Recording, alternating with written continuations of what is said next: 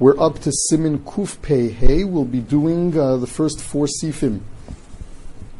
Birkas Hamazon Nemra B'chol Loshon. Benching can be said in any language. We learn that out of there's a limud from Uverachta B'chol Loshon. The rule is you've got to understand the language you're saying if it's not Lashon Kodesh. The Bach nevertheless says that the mitzvah in Amuvcher is to use the Lashon, that the, the, the, the the Matbei of Chazal, which is Lashon Kodesh. The Mishnah here brings the words of the Chinuch that someone who is Zori Berbirkas Hamazon Mizonosov Mitsuyim Kol Yemei Chayav Bekovid. Someone who is careful in benching, um, his parnasa will always be uh, will always be found. Meaning he'll, he'll, he will never find himself in financial difficulties for his entire life with dignity. Lechatchila, one should bench looking inside the siddur, inside a sefer. The Sefer Chassidim brings a story of somebody that was nifter, and then he came back in a dream to a relative, and he said that every day they're judging him for the fact that he wasn't careful when he benched. Siv Beis, You're supposed to hear what you said. It means that you're supposed to say it loud enough for you to be able to hear it. If you didn't hear it, you're yotza. As long as you actually said it.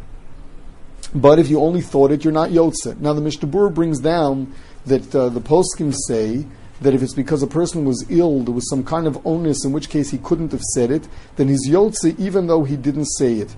The Mishnah Berurah, though, says that he wasn't really Yotze, because we pass can hear Lav Kedibur Dami. Um, thinking is not the same as actually saying it. And therefore, in the case where someone had no choice, uh, he, he lost his voice or whatever, he just couldn't say it.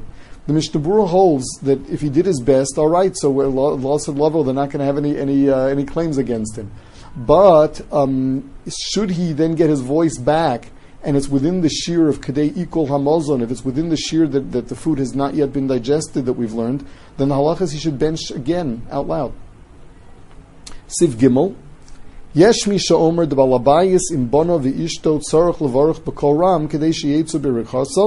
are those that say that a balabayas with his children and his wife should bench out loud in order to be motzi them.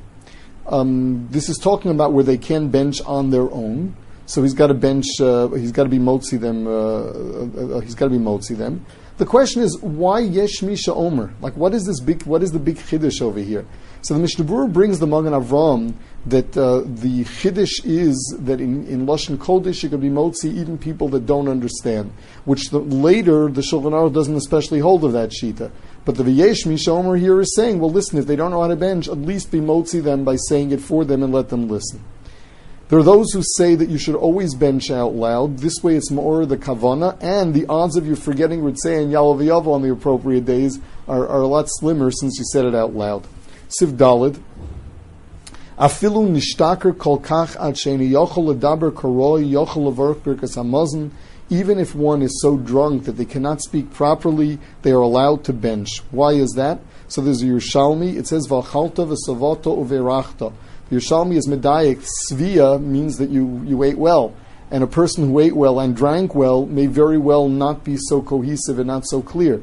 And nevertheless, it says uverachta. So from there we learn out that um, even someone who is is drunk to the point that he's not speaking all that well can still bench. The details as to how drunk one can be and still bench, we're going to see in uh, Sifhei.